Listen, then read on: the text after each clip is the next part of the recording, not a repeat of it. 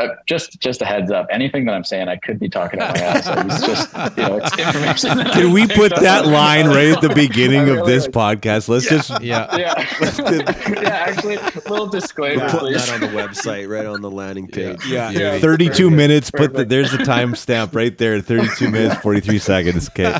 It's tasty, but I don't know. I don't know. just just so you guys know, I don't know what I'm talking about. Um, No, no, no. It, Yeah. Welcome to the B-Sides and Beers podcast.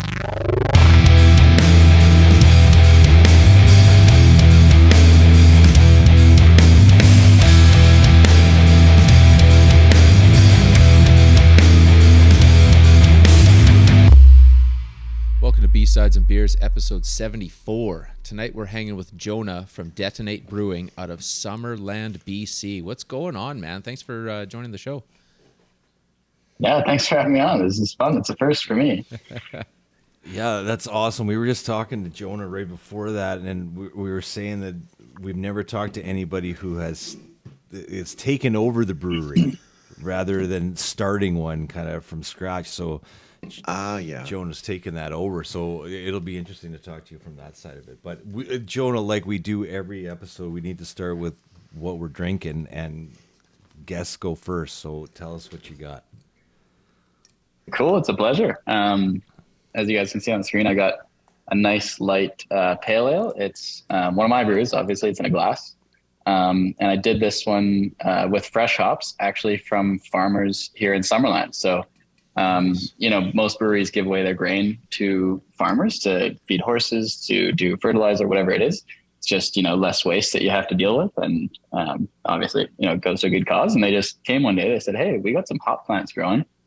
And I thought that's amazing. I love that. I would love to do a fresh hop, especially like you know because I basically I think it was I think it was my third or fourth uh, actual brew on this system, and you know so I was super new to it all, um, and I was like, you know what, it's in season, may as well just give it a shot. And so it turned out really nice, crisp, clean. It's even clear now. Um, I basically did like super basic uh, malts and you know bittering hops, and, then just dumped in about 14 kilograms for I think it was like a six hectoliter batch. Uh, so quite a lot of fresh hops, Awesome. just kind of for flavor and aroma. And so it turned out really nice, clean, a little bit of like that, you know, fresh hop sort of vegetal, but it's really not overpowering like a lot I've had. Um, so um, yeah, I'm really pleased with it, and it's a nice, easy Nice. drinker. And what do you call it? Awesome. This one, I actually, so I, I took on one of my friends to kind of be my uh, brewing assistant, and it was his first brew with me, and so I'm calling it Joey's first fresh hop. Nice. Nice. Um, his name's Joe. Awesome. That's awesome. So is kind of fun when you get to name is that one going to be like around like again? Like is that uh, seasonal?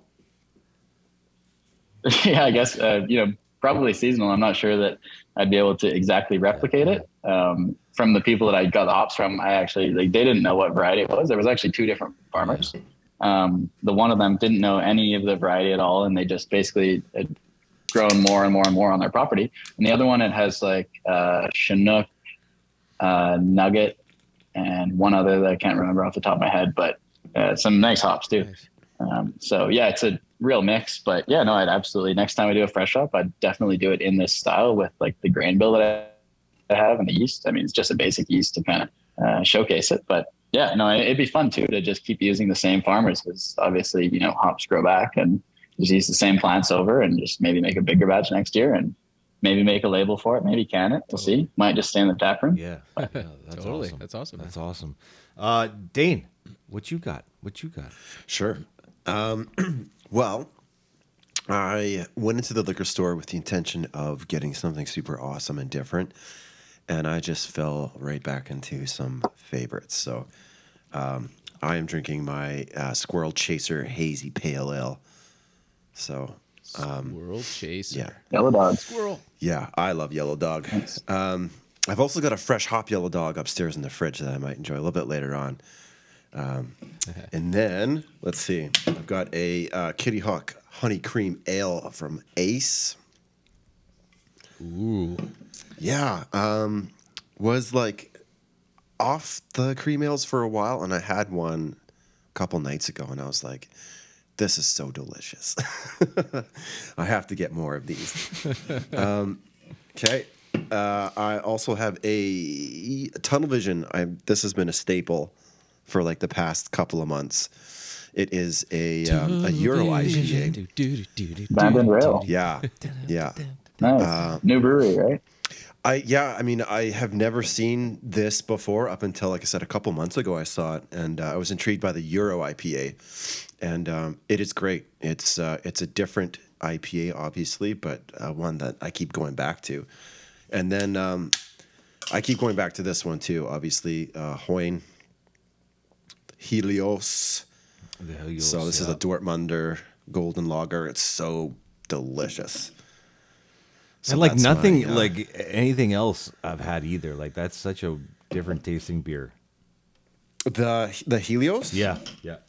Yeah, Uh, Hoyne does such a great job. I mean, it's not it's not like um, you know, it's different, but it's not like a a popsicle, creamsicle, you know, weird yeah. sort of flavoring. It's just something done really well.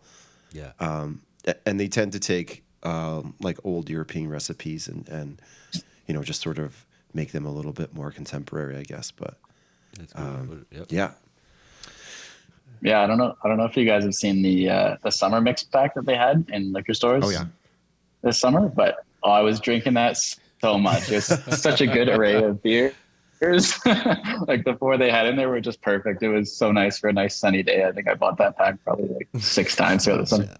Yeah, it's some go tos, some go tos for sure. Uh, Mike, what you got? Love one. Well, tonight I have um, going back to something similar that I had last podcast. It is a a wee angry Scotch ale, or yeah, Scotch ale from uh, Russell Brewing Co.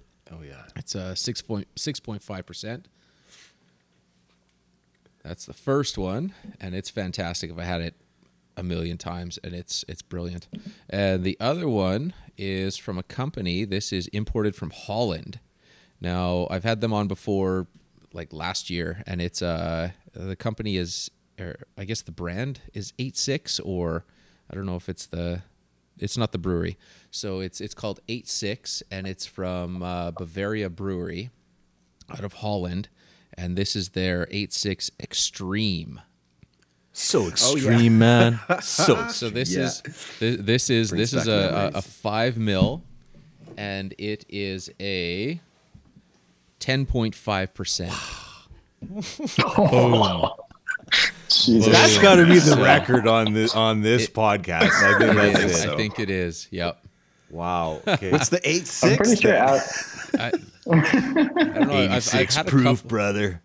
proof. Yeah, I've, I've had a, a couple you know, of in, offerings in, before, but in the restaurant industry, they have a, a saying, you know, when you ate a six something, you guys Yeah, you get tossed, yeah, like yeah, you yeah, get banned that's- from the that's restaurant. exactly what it So is.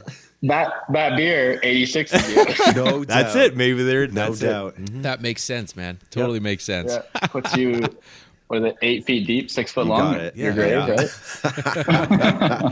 So That's yeah, brilliant. this uh, this is probably gonna kick my ass tonight, but uh, yeah, that's why you you go for Goodbye. this. So excited, Yeah, that's heavy, man. Hey, I ready for the roller coaster ride. cross Canada on this one because again, I could not find uh, any new beer, BC beer. I I could not find one new one. I shouldn't say that. They were in four packs. They were in four packs, but again, we've talked about that before.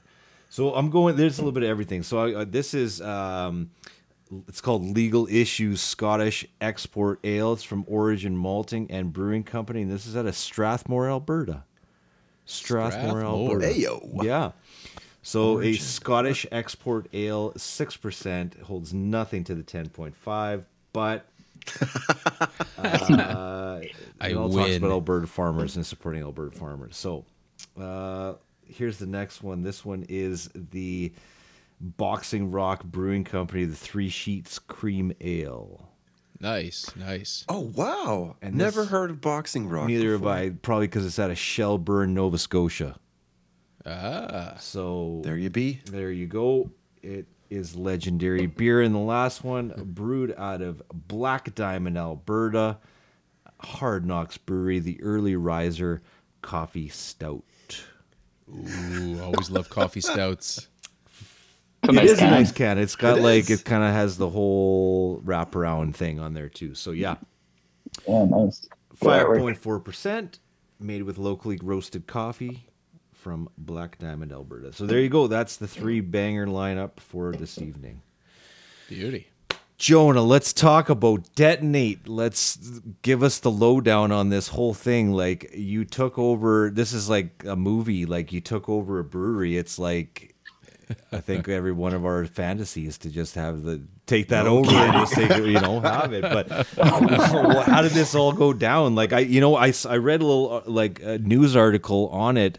When I was looking up detonate, I saw that it was for sale, and like the, basically the owner was like Yeah. done, and then that was the last I heard about it. So take us from there, maybe. Yeah, no. So um, a little history. Detonate's been well. Detonate was uh, founded in 2017 uh, by a guy named Nathan Rosen um, out of West Kelowna there, and uh, he's a phenomenal, phenomenal guy. Like probably one of the smartest guys I know. He's an engineer uh, in his day job now, anyways. Um, going back from it, but he's been brewing I think for 14 years. You know, something crazy. He's just like a really knowledgeable brewer. He's one of those guys that like you know, he, he won't outright tell you ab- about everything that goes on, you know, in the brewing process. But if you ask him, he knows, you know. Um, so super smart guy. He opened up this brewery, and I'm actually sitting in the tap room right now, uh, which was opened in 2019. And then next door, it's kind of like a couple of garage units. Um, next door is the original brewery, and which you know is still the place that brews the beer. Um, and then there was a little room. I think it's only like it's got to be like eight by ten feet. Uh, that was his original tap room, and basically like the cooler over there that stores the beer now, um, just backed straight onto uh, some taps uh, right in that you know eight by ten room, and that was his original tap room up until 2019. Uh, so he was there. Uh, he does. Yeah, he's been doing like a lot of barrel aged stuff, which is really cool. He had a facility across the street that had, uh, you know, when I got here, there was 36 barrels that were just, um, you know, a lot of them were a, a little bit too far gone at that point. But you know, there's some that you know I'm salvaging and, and continuing with. But yeah, so after 2019, he opened up the tap room, and this is kind of where the you know the story for him goes uh, a little bit south, unfortunately. Um, obviously, COVID happened, right? COVID 19 happened uh, just early 2020. And then he had to, sh- you know, you couldn't have people inside. And so he had this new tap room uh, that, you know, he just kind of like put all this work into and then couldn't really use it. So, yeah, super unfortunate for the guy. I'm like, obviously, you know, I would much rather it's just, you know, him here doing his thing, making his beers. But unfortunately, after, you know, a few years of dealing with COVID, you know, like just doing what he can to sell beer, right? And just try to stay afloat. Eventually, he had to move back to his uh, engineering job, uh, just basically to pay the bills. Um, so, you know, there came a point, uh, you know, he's got a young family too. So I think he kind of just made the decision um, that he didn't really want to start back from scratch. Um, so obviously, you saw it went for sale. I think it was like last uh, late February or yeah, that's what I saw. or, that. or Yep. early February, something like that. Yeah. Um, and so I actually like, I, you know, to be quite honest, I didn't really have any sort of uh, goals or aspirations of opening specifically a brewery. Like I've, you know, come from the restaurant industry. I've worked in many different restaurants and that's kind of my passion as well. That's what I like knew that I love to do. Um, but my parents kind of, you know, saw the, the, probably the same article and said, Hey, that uh, there's a brewery in Summerland going up for sale. Why don't you just go and, you know, check it out? And so I did. I showed up on the last day that he was open and I just was like, you know, this would be kind of cool. I want to at least look into it. So I started talking with him, uh, you know, started to put together a business plan, all this stuff. And then I guess, you know, after several months, about a half a year, I'm, I'm here now and um, we're doing lots of work in the space, uh, basically renovating the whole tap room. Uh, I've been brewing beer, of course, uh, you know, just try to get everything ready. And I'm shooting to uh, open in about a week. Um, you can actually, uh, on the video there, you can see my dad just walk behind me. Uh, Oh wow! Hi, This- so this is he just, uh, this is a process right now that we're witnessing. yeah, no, truly, if you look around a little bit, it's full on construction wow. right now. Awesome. Um, yeah, so many people in here helping me, just doing an amazing job. Like my dad has built so many really fantastic things, things that like, you know, most people would uh, pay a professional to come and do. Um, you know, my dad's just in there and he's got the project on and he's he's getting it done. Nice. So that's kind of where I'm at right now. I'm just uh, you know in the final stages, putting everything together, painting stuff, uh, making sure that you know I've got everything I need basically to open. Uh, um, yeah, and it, will be quite soon. Quite soon that happens. That's exciting. That's awesome. Fantastic, man. How how does yeah. that work? So if you purchase a brewery, you get the facilities. Do you also get like the recipes? Like the like are there beers that that have continued on since the inception of of Detonate? Yes. Okay. Yes, awesome. actually um so that was kind of the big thing with me like obviously I said that, you know, I wasn't I wasn't even a brewer before I started doing this.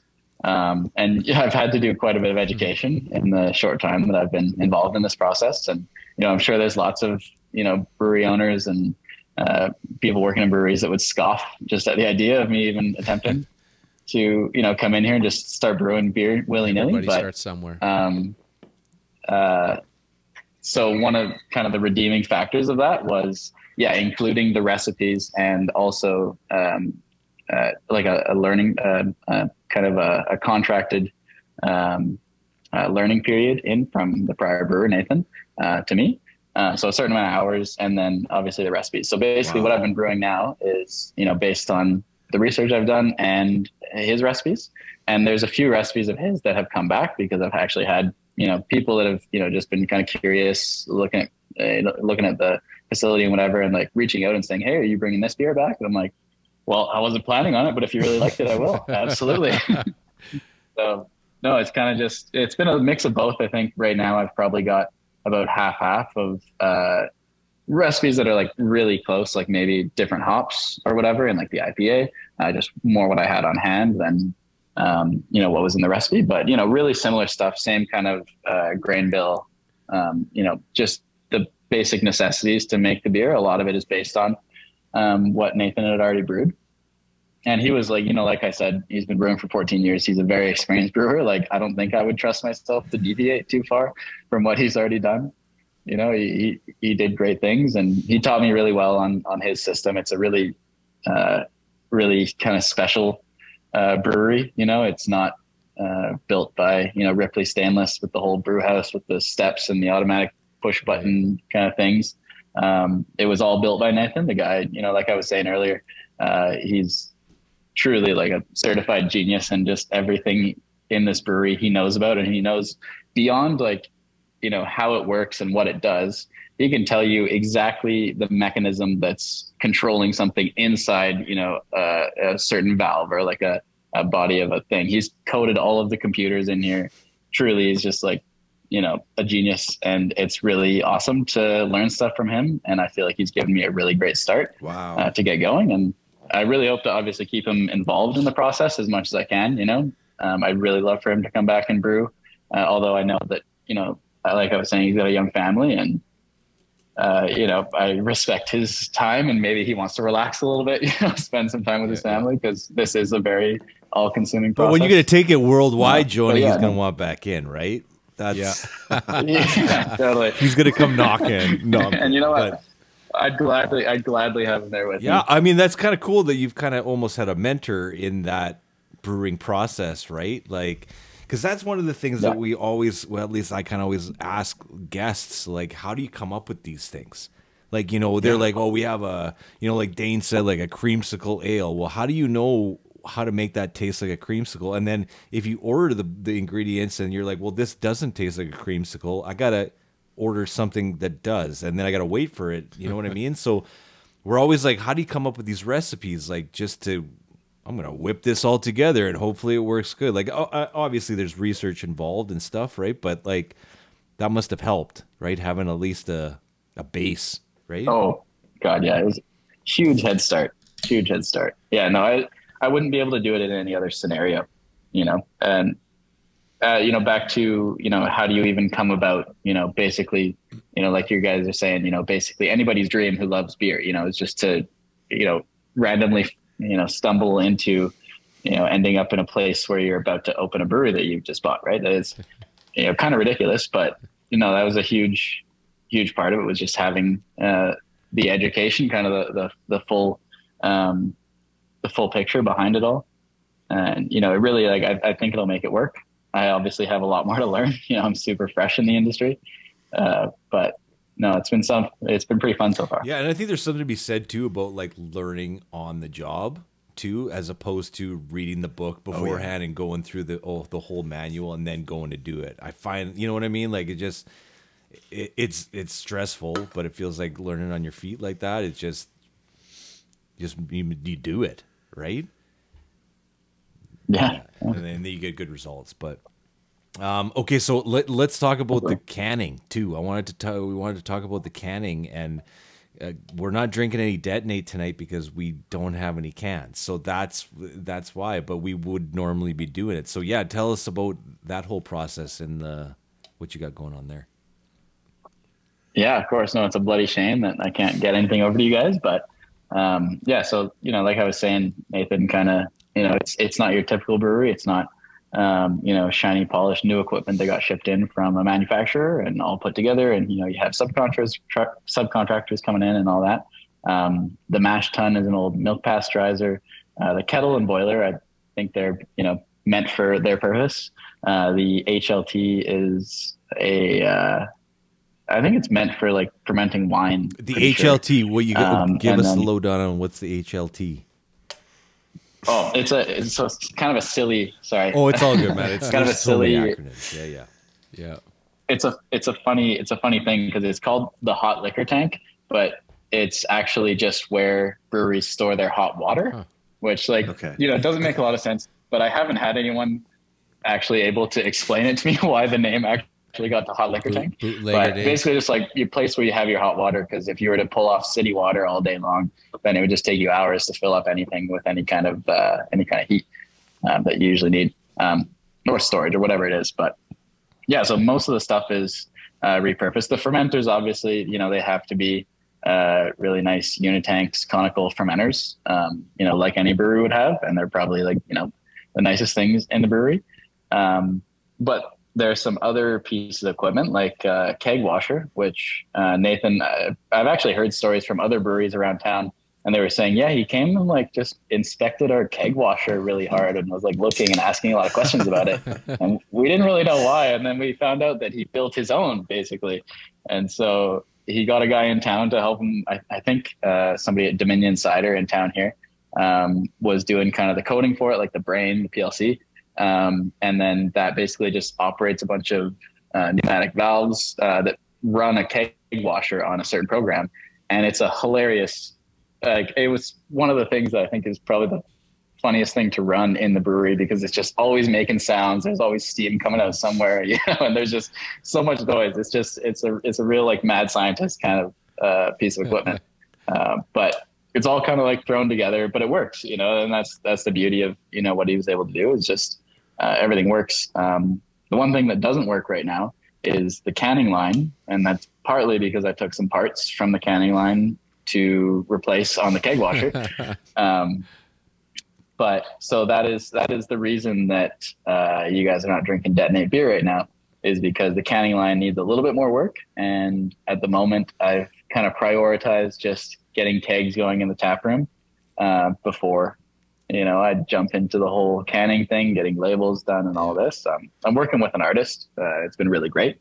Well, uh, preliminary. I, sh- I shouldn't really say that in, in case she's listening because I haven't actually worked with her, but she sent me some really cool stuff just to kind of get her foot in the door and, and, and work with me. And it's some really cool labels. I can't wait to see them on shelves. nice, nice. Uh, but yeah, soon. I'm, I'm hoping for the new year. Uh, I, you know, realistically, it's probably not going to be in the next couple months because I know that I'm going to be, you know, probably solving, you know, hundreds of problems a day, trying to open this place and actually just get my feet under me. Uh, but yeah, hopefully in the near future, you guys will be able to find some detonate beers on on, on the shelves. Awesome. Awesome. What a what a story! I mean, uh, you know, we've been sort of saying this like uh, from the beginning. This is kind of like every uh, beer drinker's dream. Are you document? Do you have the time to document any of this? I mean, it just seems like something that would be really interesting to watch the processes and how things come together, or how you pull pieces apart from one machine and put them on another to make something work. Like this reads like a Well, it's a reality like show, man. Yeah, like yeah, needs a- totally. I'd be watching this all day. Fix my pub. You know, I keep thinking, especially with you know having to re- renovate the tap room here. I wish I had one of those like reality TV crews where like the couple goes away for a weekend and they just completely renovate everything in like 24 hours, you know, and then you come back and it's just all done and everything's Yeah. perfect. I just, you know, my my parents are really good, you know, and and I've been doing a lot of work in here, but we're not quite that level of speed and efficiency. Um, but no, uh, I haven't unfortunately been. I I have like written in a journal before on different like trips I was doing that sort of thing, but um, I'm not really recording that closely. Uh, to be honest, I feel like it's just the start of a massive journey that you know it feels really special right now, and it will be kind of special. You know, maybe it's a sort of unique thing, um, kind of the situation that I'm in, but uh, I, you know, just really feel like uh, this brewery is going to grow and it's going to, you know, be a major player in the Okanagan eventually. And I just feel like this is kind of that that little bit where anybody who's around, you know, you just have a beer and you talk about, do you remember when we were doing this? Do you remember when this thing blew up? Do you remember, you know, when this went wrong and when we were all scared about this? Yeah. But Totally. And what's it like in Summerland? Like I, I mean, we don't get I, I, on the show. I don't think we've had a lot of Summerland beers. So like, what? No. How how many breweries are there? Is there is there anybody there? Yeah, well, good question. This actually so this brewery was the first one in 2017, and then just last year they actually just had their uh, one year anniversary. Uh, oh, sorry, I skipped an entire brewery because um, you know I it's, usually I'm you know not saying the most. Uh, not that I knew the brewery at all, but they just kind of had a bad reputation in Summerland for the time that they were open. Um, Fair enough. But there there was a brewery before, and then actually a similar. You know, I'm I'm absolutely not a uh, uh, unique case in Summerland. Oddly enough, uh, Giant Head Brewing took over a brewery that failed, um, and they basically built the entire facility. They built a brewery at the back and a tap room in the front. Um, and then Giant Head Brewing is the other brewery. You'll actually be able to find them on shelves. If, I don't know if they're in the North Okanagan or Central Okanagan. for sure. Uh, yeah, yeah. Um, but so I've kind of been working with them a little bit, getting to know them, and the brewer as well is someone like me, uh, you know, who wasn't in the industry. He's a chef before, so he actually had like, you know, they, excuse me, they have a restaurant and all that, so he's got that down pat. He's run restaurants before that sort of thing, um, but he's super new in the the brewing industry, right? And he brought in another uh, home brewer as well, so they've been working together and just kind of, you know, it's a completely fully functioning brewery and uh, yeah they're putting out beers on shelves they've got uh, they're hitting up events and all that and they've been super kind to me like helping me out a lot which i really really really appreciate um, especially just to have someone in summerland too that you know that little bit of camaraderie like penticton's super close and i used to be really involved in the penticton beer scene i was working for neighborhood for a little while Right. which is connected to yellow Oh, dog yeah, right yeah. and and uh, you know I just kind of know people from like Bad Tattoo. Um, I really Nice. love the cannery. It's one of my favorite breweries Yeah. ever. Um, you know, and of course Slackwater, good. right? Yeah, we've done all Um, those on here. Not not Yeah. those All not those- those interviews, but we've had all those As beers guests, on here. yeah. Yeah. Yeah.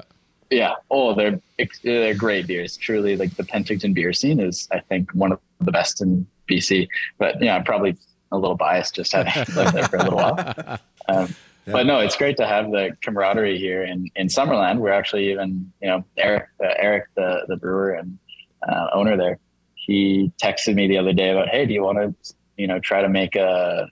He, he said he was in talks with people about doing a beer fest in Summerland. Nice. I was like, that's Nice. awesome. There's only two of us, but I love it. you know, may as well just give it a shot. Um, so yeah, there's that, and that's that's basically it. Um, there's actually I think five cideries, and of course, you know, it's the Okanagan. There's loads of wineries, right? One distillery too.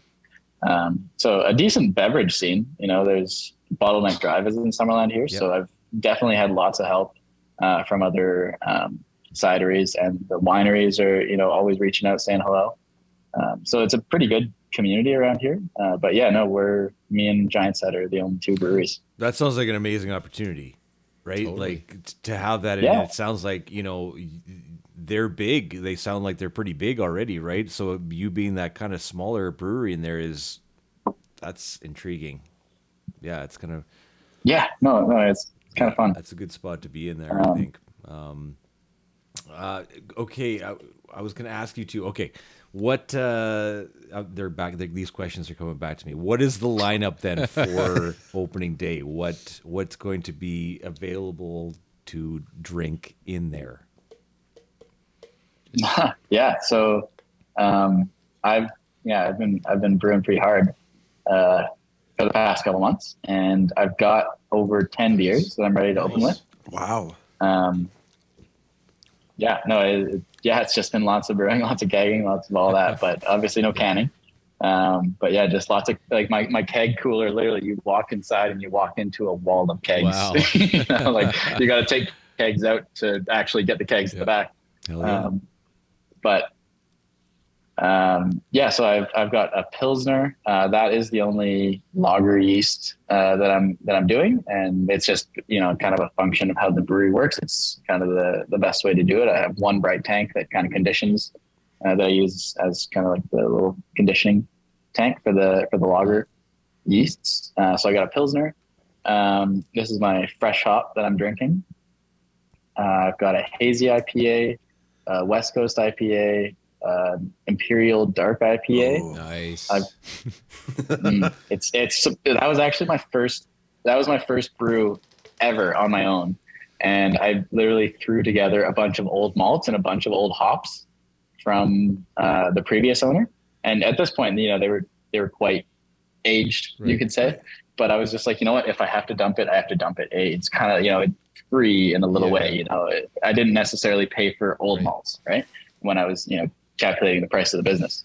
Um, so I made it, and then it just ended up being, you know, I did a huge mash, filled that mash tun as full as I could, and then, um, you know, put in a ridiculous amount of hops because hops have this thing. Um, so alpha acids are what uh, I summarized as just a bunch of big words, but the alpha acids are what um, make the bitterness that your tongue perceives. Um, so each hop has like a certain percentage of alpha acids, right? Um, and so older hops, generally, you can assume that the alpha acid content is degrading over time. They have like a certain lifespan. Uh, so I think in six months or something, it goes down by half. I could very well be wrong on that, but something like that. Um, so I basically threw, uh, you know, way too many hops at this beer to try to make it an IPA. Used completely like New Zealand hops, and then uh, you know a bag of chocolate malt to make it dark, really dark, and then uh, yeah, just a lot of base malt to make it kind of like really high in sugar content. And I ended up with something that you know it's nine percent. Uh, it's super dark, and it has like this really almost clean kind of raisiny sort of flavor, uh, raisiny date sweetness almost. Really interesting. That sounds Um, awesome. yeah, I'll be driving. I'll, I'll be driving real down good. grabbing a growler. Yeah. yeah, it's it's it's really something. You know, at, at first it had some really kind of aggressive kind of alcohol flavors on it, just as a high percentage. But they've toned down over time, and it's actually changed quite a bit. And I think you know, in six months, even you know, those higher percentage beers generally you, you like them to age a little bit because they kind of mellow out a little bit and just get a little bit more well rounded.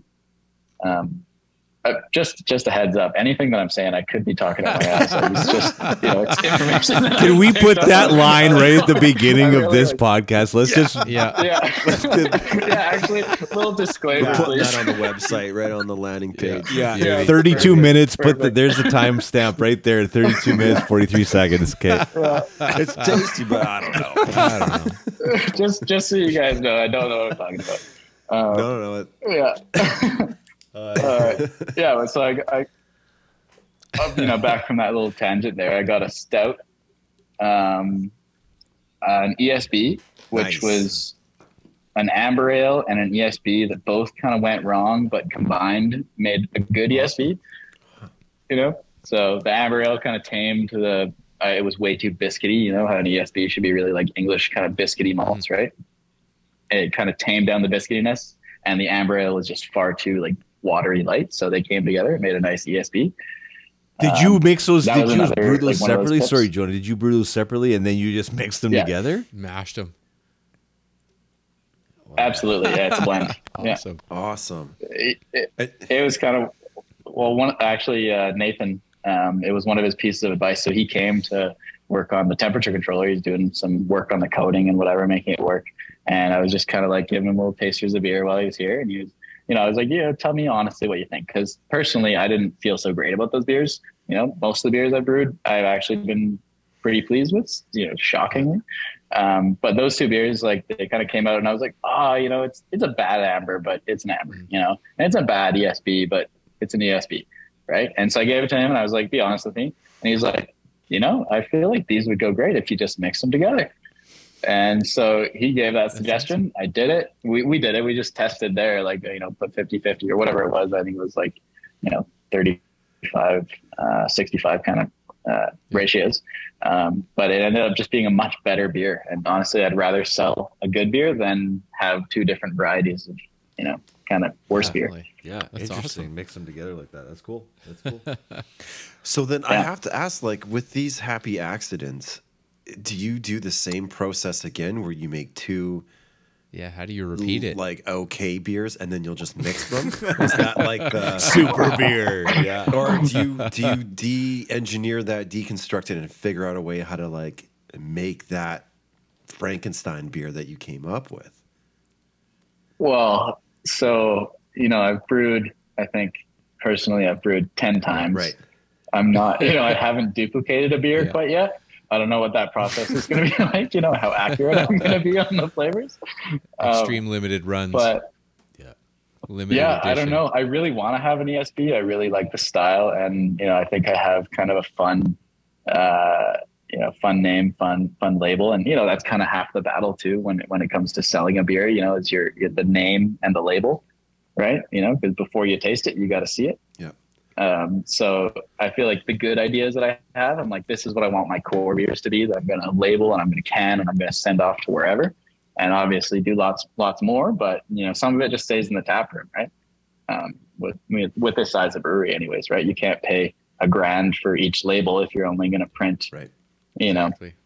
however, or only going to can so many cans, you know, you're not going to make it again.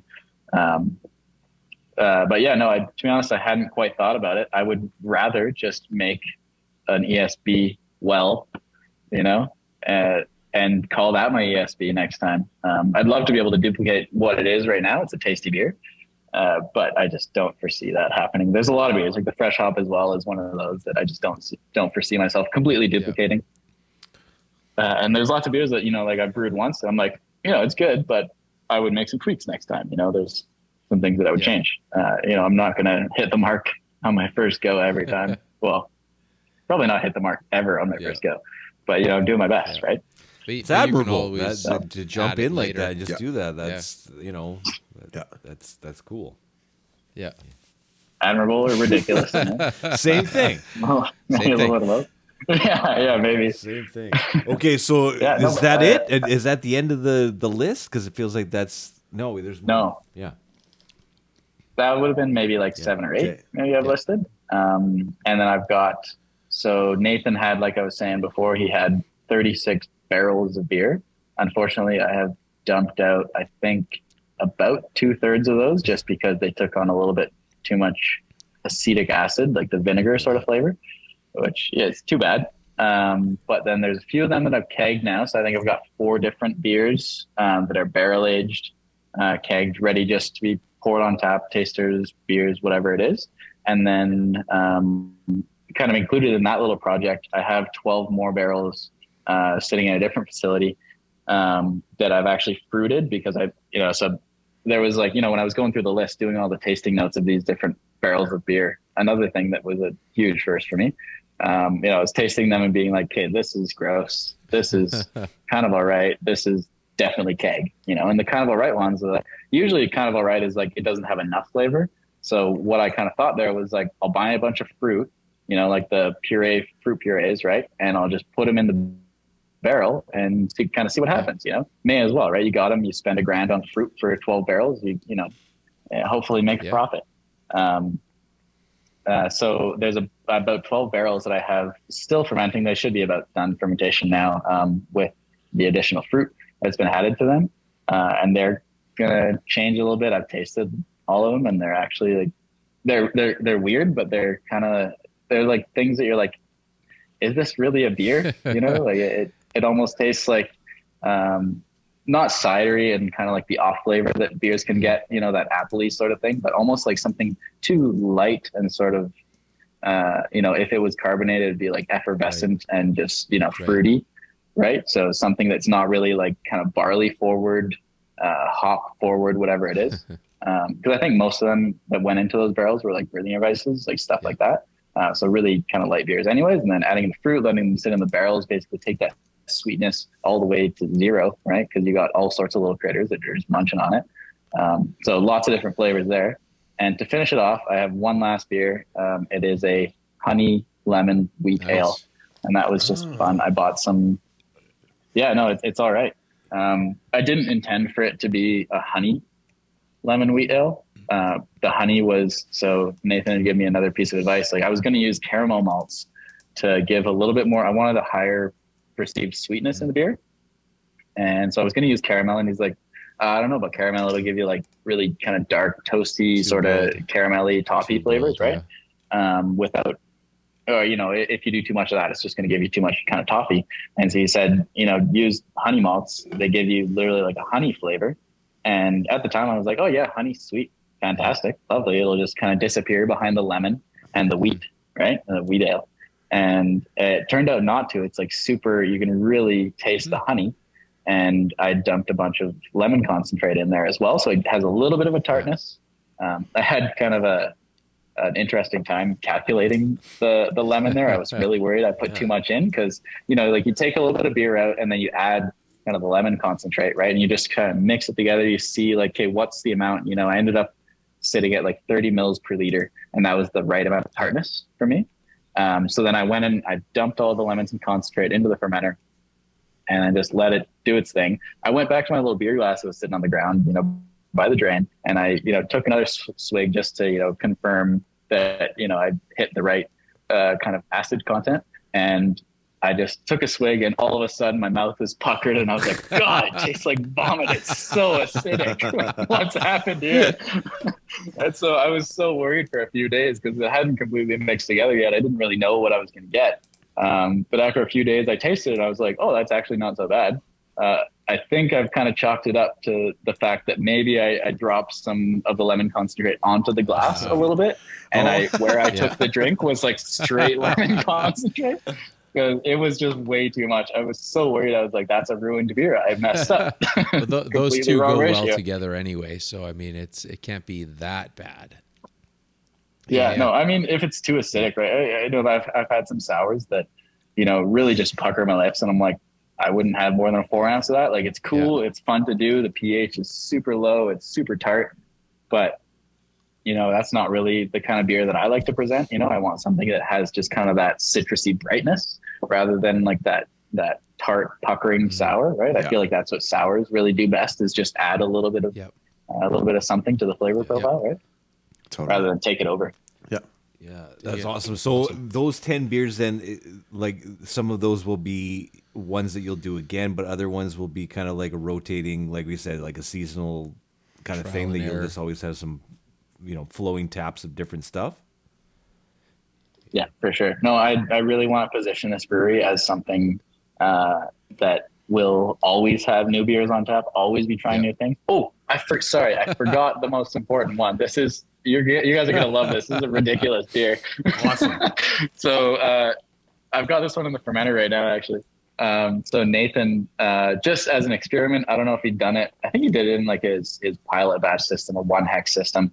Um, uh, he was brewing it, and so yeah, I don't know how to really like set it up without just telling you it's a taco beer. Sweet. So What? it's got like yeah, I know. Yes, please. I know it's it's kind of, it's kind of crazy, um, but Yes, please. so it's basically like the brewing process is in the kettle. You know, when you're boiling, uh, you put just enough hops in to give it balance, and then you dump in. I think I did like 40 limes, uh, three bunches of cilantro, a bunch of coriander. But well, maybe I oh. shouldn't give away my secret recipe. That's like a pico beer, man. there you go. no, it is. It is. It is literally. It, and you taste it, and you're like, wow, taco seasoning. beauty. Like it just Yeah. tastes exact. And there, there's a bunch of corn in it as well. You know, it's just like That's beauty. lots of chili powder. Like it's it's ridiculous, but it's surprisingly like I think it'll really hit, I think it'll land well with Canadians because we love you know our Caesars, right? We have those kind of savory, sort of spicy, Spicy drinks, drinks, right? exactly. Love yeah. it. Yeah. yeah, yeah, yeah. And so it's got a little bit of a spice, and you know, you guys have probably tasted some chili Oh, beers yeah. too. Those are those are pretty Love nice as long as they're done well, not too Yeah, yeah, spicy. yeah. Uh, but this is like that, just like you know, enough chili powder or enough spicy chili powder to make it a good amount of heat. And I was thinking, you know, if I'm going to serve it on tap here, um, you know, I'd like to add a little bit of clamato in there. You know, rim the glass Why with not? like some you know spices or something, and then make it a chilada, Yeah. right? Yeah. Could be kinda fun. Man, that's oh, awesome. Oh, that is Yeah. so good.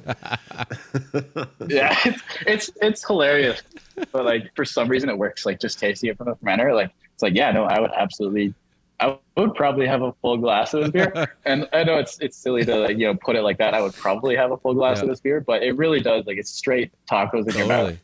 Totally. It's yeah, it's it's Why odd. is, but why is there ground beef in my cool. glass?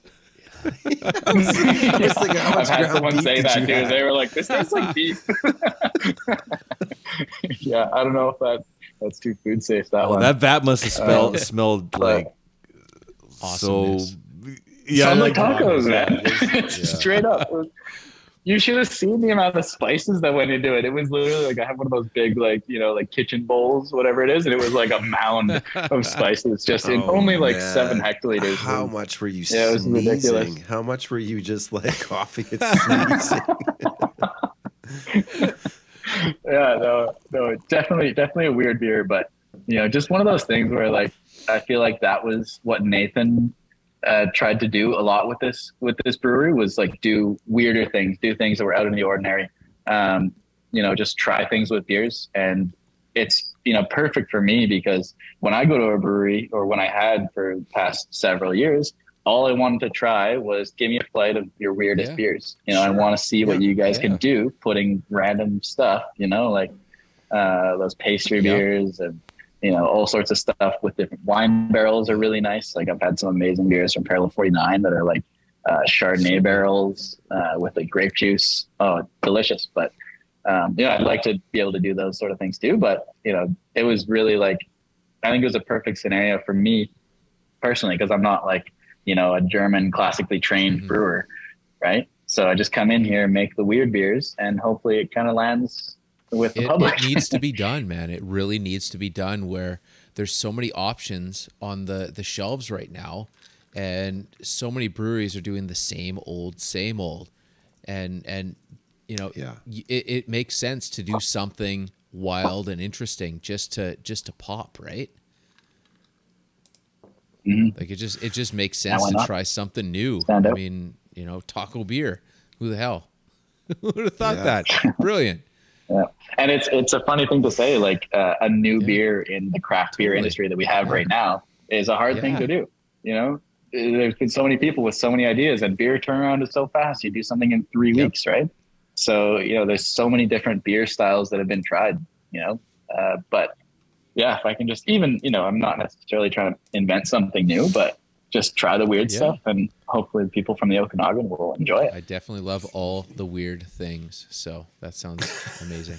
let's let's talk. oh, Here's a nice segue to it because I tell you what, Right, something weird. Yeah, we uh, like I, we loved the pick of uh, Led Zeppelin Coda, but we it, it, it's it's a weird pick for us, and we and we like that that it's a Yeah. weird pick, Sure. uh, and we got to know Yeah. why you picked Coda.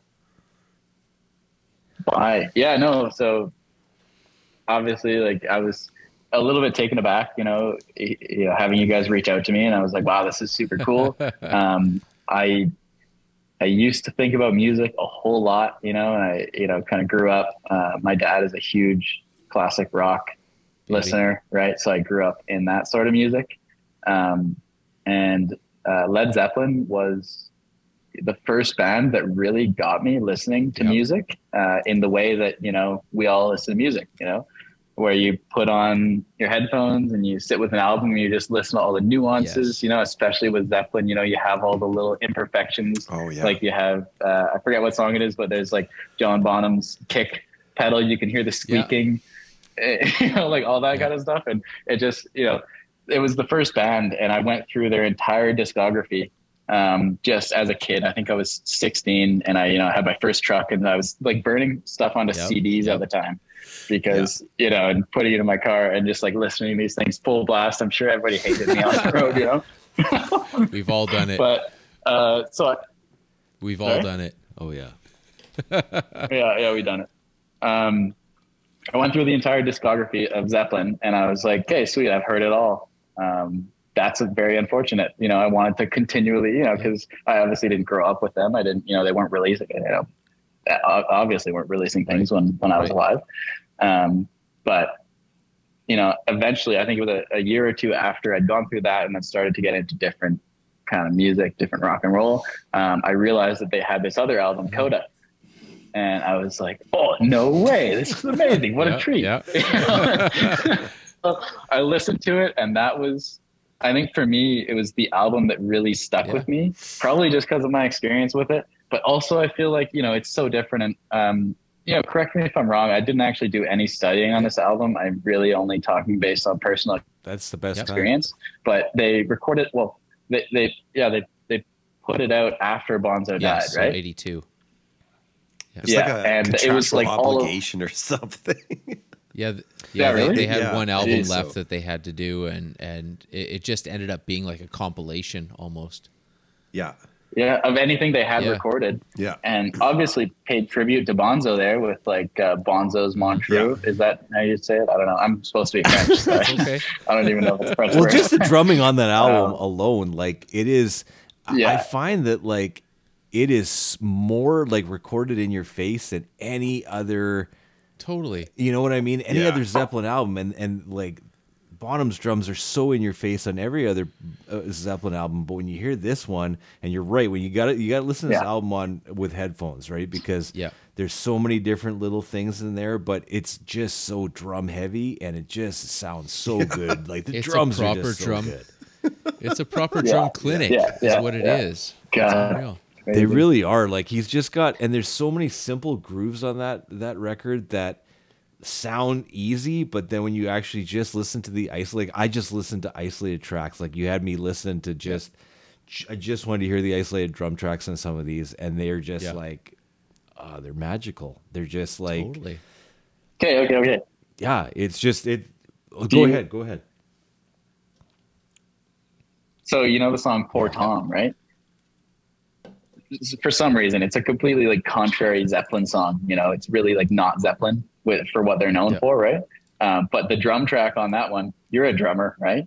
Hey, you're a good drummer. Can can you do that? Can you do that coordination? No, and there's actually- so many things Bonham wise that I cannot do. It's one of those ones. It's one of those ones that just I just can't get my three limbs to do something. four limbs, I guess. It's doing all Yeah. four, right? And He is the master those of the single kick drum. He is the master at it. Nobody Yeah. is a be- Yeah, is better at the single kick drum than Bonzo. Not a, nobody. Like no. you know, when I first, I remember when I first heard it when I was a kid too. I was like, this guy's got to be playing double kicks, like for sure, right back. Yeah. They had it back in like 1967. He must have had double kicks, right? And then you watch a video and to and, be able to finally do that with like, the gear no. that they have, to be able to do that with the gear that he had at oh. that time. I mean, No there's kidding. there's a lot of amazing punk squeak and drummers and, metal drummers now that can do amazing things with a single kick. But you're you have technology now. When you're you know 19 the 90s, 2000s, it was like belt drive yeah. stuff, right? Not even chain drive. and and to do those things at that time at that age with that technology is unreal yeah, yeah. unreal yeah. Yeah, no, and, and you know you can hear Jimmy Page kind of all over this as far as a producer too, right? Like you can tell, um, Yep. and you know even doing a little research on uh, Bonzo's Montreux there too. Like I did, I thought I always thought it was like steel drums he was playing, right? I thought that there was like They steel really drums in there, But, yep. you know, and then I it, it's just Jimmy Page messing around with the with the sounds, right? And the Yep.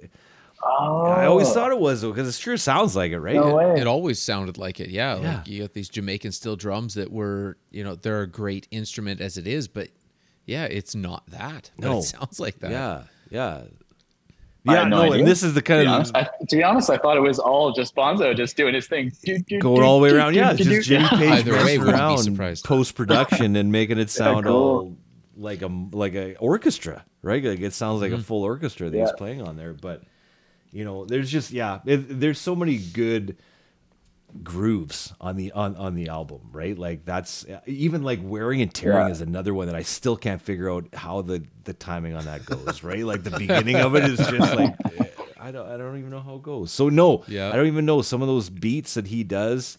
Um, you know, I, I I've never been able to replicate it, even though I've tried a, like a million times. It's it's more like just listening to it and trying to figure out how it he does it. You know, Yep. like yeah, Impossible. and it's amazing too. which The is yeah, One of a kind. it's amazing Great. the the stretch the stretch of time that it was done Makes them the best. between 1970 and 78 for the most of the recordings and then to to pick these songs that were you know leftovers from Zeppelin 3 and Houses of the Holy and to, to okay now we we have these things that are recorded that are left over 10 years later 6 years later 4 years later what do we do with this and to choose these songs and and from song to song the the playability between you know every Bonham performance was different on every song. Yeah. Yeah. But it almost like recorded the same. Yeah. Like it just sounded like it was all recorded in like the same room using the same mics, using the Yeah. same kit and the same skins, Yeah, but it's not. yeah, you know? Well, I mean, that's kind of the thing is, is uh, I heard a I heard an interview of John Paul Jones one time talking about Bonzo, and he said he said, you know, Bonzo could play a cardboard box and it would still sound like him. you know, no matter what he's like playing. Van Halen. Um, and I think that's really what shines through because obviously it was a collection of music from many different recording sessions, many different albums that they, you know, put together for this. I didn't know it was contractually obligated. I thought it was more of a tribute, and I was happier with the fact that it was a tribute. you know, because it's a very like drum centered album, and I was like, yeah, sweet, you guys, you know, for your for the best drum in the whole world, you you know did a tribute after, but uh, of course, of course, it, Oh, it's it's all about the money. It was about paying taxes, really, more than the money. yeah, but- taxes. It's all about taxes. And we're gonna groove. First track on the album, I found out too, is Hmm. live. That that is Yeah. a live from Right. No, Royal didn't Albert Hall. Overdubbed the Yeah. guitars, took them out, took out the Yeah. crowd Yeah. noise, and there it is. And I was like, oh, had no idea. Yeah, Wow. Yeah. originally a Couldn't live track. Yeah. Uh, but you know, it, it's an interesting ending to the whole thing, and I, and I didn't want to say it was weird, Jonah. It's just like usually when we say the No, yeah. Zeppelin, somebody's gonna be like, "Oh, it's Zeppelin four or whatever," and you know, three Yeah. House Yeah. of the Holy, whatever, right? Yeah. But uh, Coda was an interesting pick, so we, you know, it was fun just to kind of go back on it, and I learned lots from it, even going through it again. totally. Totally. Yeah. Yeah, cool. it, it was. It, I, I want to thank you for picking this because for the longest time I I didn't have a connection with this album.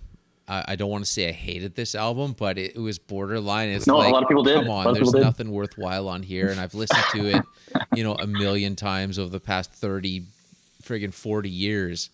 Um, and and after doing this deep dive and listening to it solid for a week e- even even if i hate the songs finding the specific drumming section just made it worthwhile where where i never focused on the drums before i was always focused on the guitar and the song structure and you know how how how the vocals blended with with you know the the bits and pieces. And and it's it is definitely a drum clinic. It is a drum album.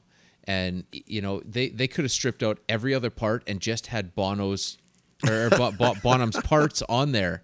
And it's just drums only. And it would be an amazing album. Yeah. just just just bonham. That's it. Yeah. So it, Totally. is this like your drummer's favorite drummer type of album? Like it's one of those things which is so good. I mean, obviously, like all three of you guys mm-hmm. play the drums. Mm-hmm. i think I so feel like the odd man out here, but um, I'm getting it. I'm getting it. This is one of those things where I mean, like when I was listening through, I was like, this sounds a little ru- like Rush, a little rushy. it uh, is. But yeah i- is it? It's one of those things where it's like drummers are like, "Yo, you gotta listen to Coda because It, it it's I think it's Bonzo's think putting so down. Yeah. It's just a, I think it's a re-realization of that because of what Oh, Jonah right. brought back, right? Because I think it was just like, oh yeah, like I kind of forgot this, and then like you, Mike, I just kind of just listened to drums. Like it, the Yeah. guitar is meh, Meh. and uh, It's it, you know, uneventful. and the vocals are meh. The bass lines You know, too. Uneventful. but the and, Yeah, and I the think it's reverb on also Plant's too. voice on. Oh, sorry, go ahead, Dave. No, I was just gonna say the reverb on Plant's voice. That he's got, as the, you know, towards the end, he's got that almost like slapback reverb happening, and it's it's terrible. It's like the Honeydrippers. of- that's it. Yeah, like Ian, that stuff Yeah. he did in the '80s, like that's exactly Yeah. what it's like, right? Yeah. Anyway, it's not about that though. No, and I and I kind of forgot about that when I listened to it. When I listened to it more, and it was just like if you just listen to the isolated drums, and and you know what, I- I- this is another good album too that shows how tight John Paul Jones is with Bonham. Like I don't know, you know, as far as like a bass and drum combination, he is doing every single thing that Bonham is doing, but on the bass, right? Like he's doing Yeah. pretty much the same thing. Okay, Yep. yeah, Saint Tristan Sword. That Yeah. song. That is like the perfect for me. That is like the two of them just you know playing the same instrument together. You know, one hand ah. On each. Yeah, right? yeah, and I don't know of a better combination.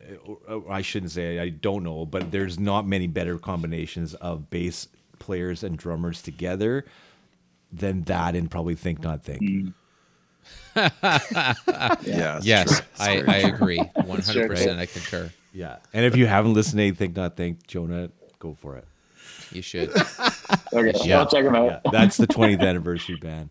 Uh, hey man, thank you so much for coming on with us. This was awesome. Yeah, we had a we had a great time.